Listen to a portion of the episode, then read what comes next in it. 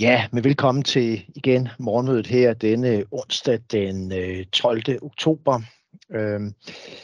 Endnu en dag i går, endnu et fald på aktiemarkedet. Vi så i hvert fald de amerikanske aktier falde med 0,65% på S&P 500. Det var vel at mærke efter et fald mandag på 0,75%. Så altså sivende aktiemarkeder, der ligger hernede omkring lige under kurs 3600 på S&P 500 ned fra de 4800, vi startede året. Og altså igen en tydelig sådan negativ korrelation til renterne. Vi har den amerikanske 10-årige rente, der stiger i går med 7 basispunkter og ligger på og lukker på 3,95%. Har altså lige været over 4% her på den tidligere top for nylig.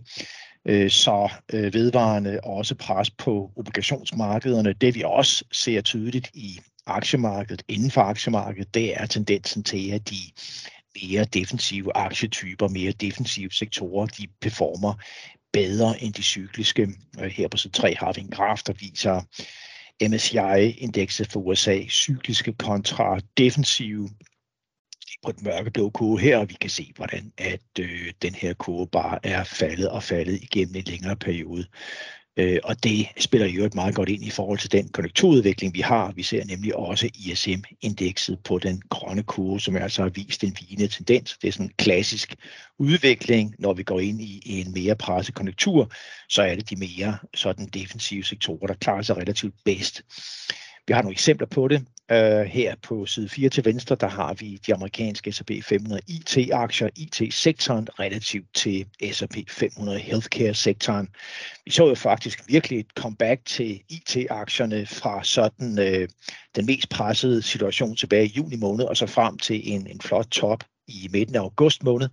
Men siden har vi set en fuldkommen reversering, og IT-sektoren, som eksemplet viser her, har altså underperformet healthcare ganske betydeligt. Vi ser også en tendens til, hvordan industriaktierne eksempelvis igen begynder at sive relativt til consumer staples. En tendens, vi har også været vidne til igennem en lang periode.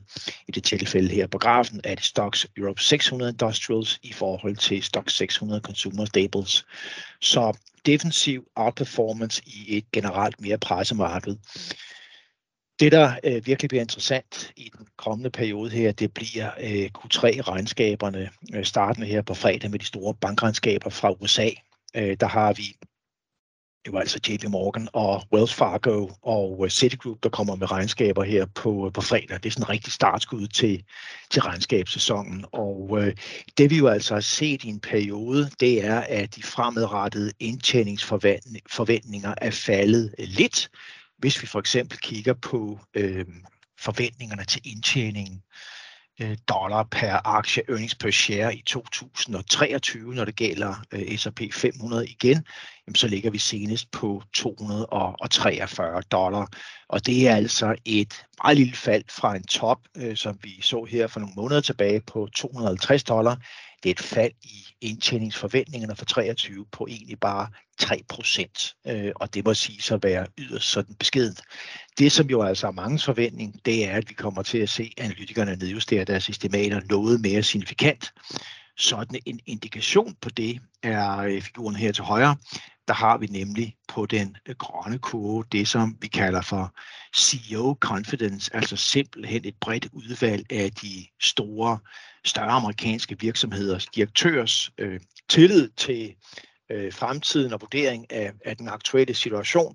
Det her CEO confidence index, det er jo altså faldet drastisk og ligger nu faktisk nede på samme bund, som vi så i foråret 2020, da vi havde coronakrisen. Vi er bestemt ikke nede på samme bund, som vi så tilbage i 2008.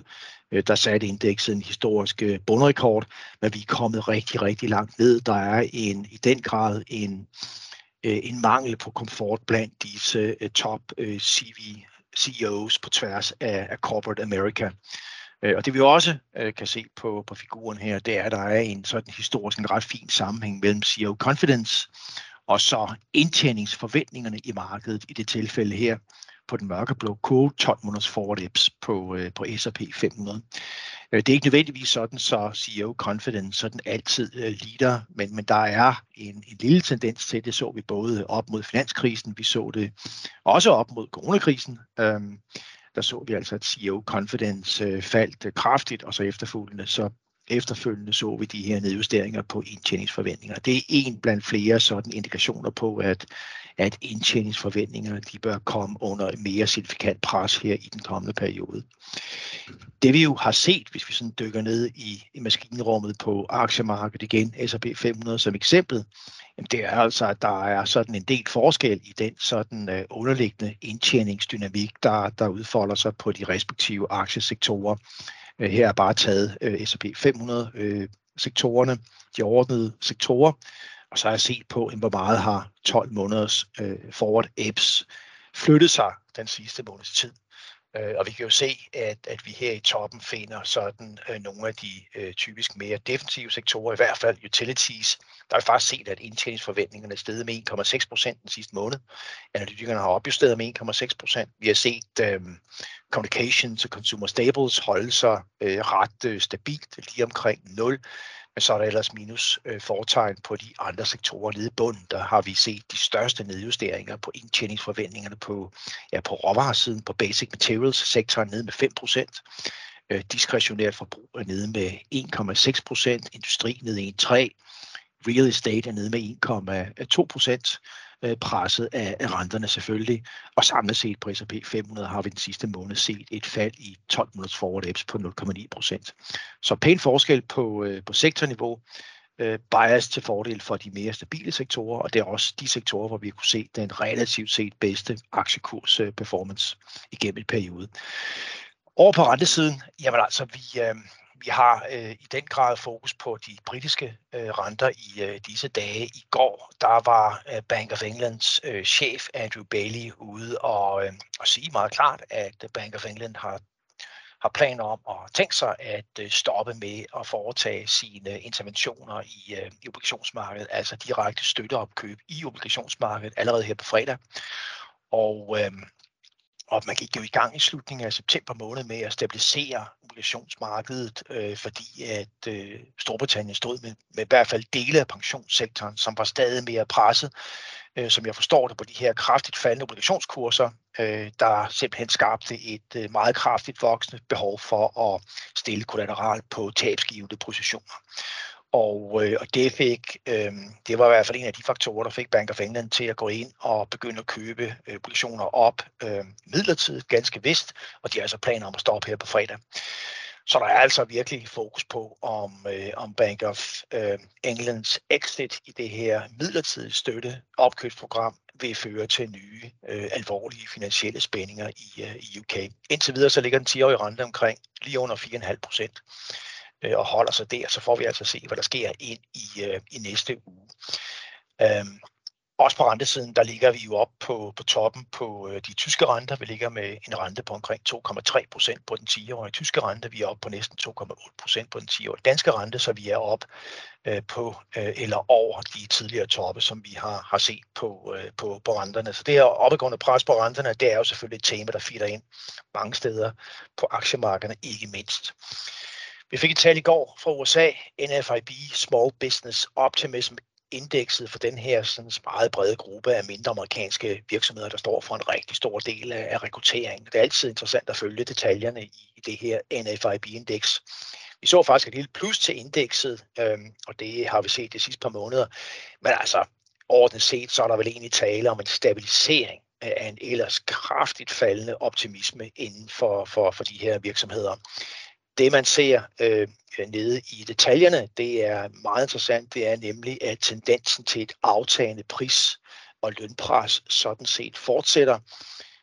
Virksomhedernes planer om prisforhøjelser i de kommende 3 måneder på vej ned. Klart på vej ned. Og compensation plans, altså planerne for aflønningen af medarbejderne, er også sådan sivende, som vi ser det her i figuren til højre på side 8. Og det er altså bare en blandt efterhånden ret mange indikationer på, at det sådan underliggende inflationspres mange steder, det er faktisk på vej ned. IMF var ude og nedjustere sin prognose for væksten i verdensøkonomien 2023. Det her det er vel at mærke konsensus blandt økonomer, så det er ikke IMF-tal, vi ser på side 9. Men IMF er ude og sige nu, at væksten i 2023 vil være 2,7%. De havde tidligere regnet med, da de kom med deres prognose i juli, der sagde de 2,9%, og tilbage i starten af 2022 var de helt oppe på 3,8%. Til sammenligning så er sådan den langsigtede vækst i verden de sidste 40 år ligger på 3,4%.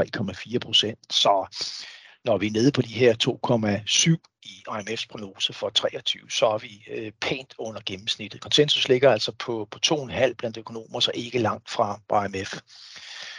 Og det, som IMF også siger, når det gælder USA, det er, at væksten i USA vil ligge på 1% i 2023. Der ligger konsensus nede på 0,7, og vi har jo set sådan vedvarende pres ned på vækstforventninger. Og IMF regner med, at euroområdet vil lande en vækst på 0,5% til næste år. Der er konsensus altså næsten nede på 0 nu. 0,2% ligger konsensus. Så det overordnede billede, det er jo sådan set aftagende vækstforventninger, men der er stadigvæk forventninger om, at hverken USA eller euroområdet går i sådan direkte recession i 2023. Det er i hvert fald det, der er konsensus blandt økonomer. Det er også det, IMF siger. Man kan så have sin berettigede tvivl, og der er rigtig mange usikkerhedsmomenter, ikke mindst i forhold til energipriserne. Vi får se.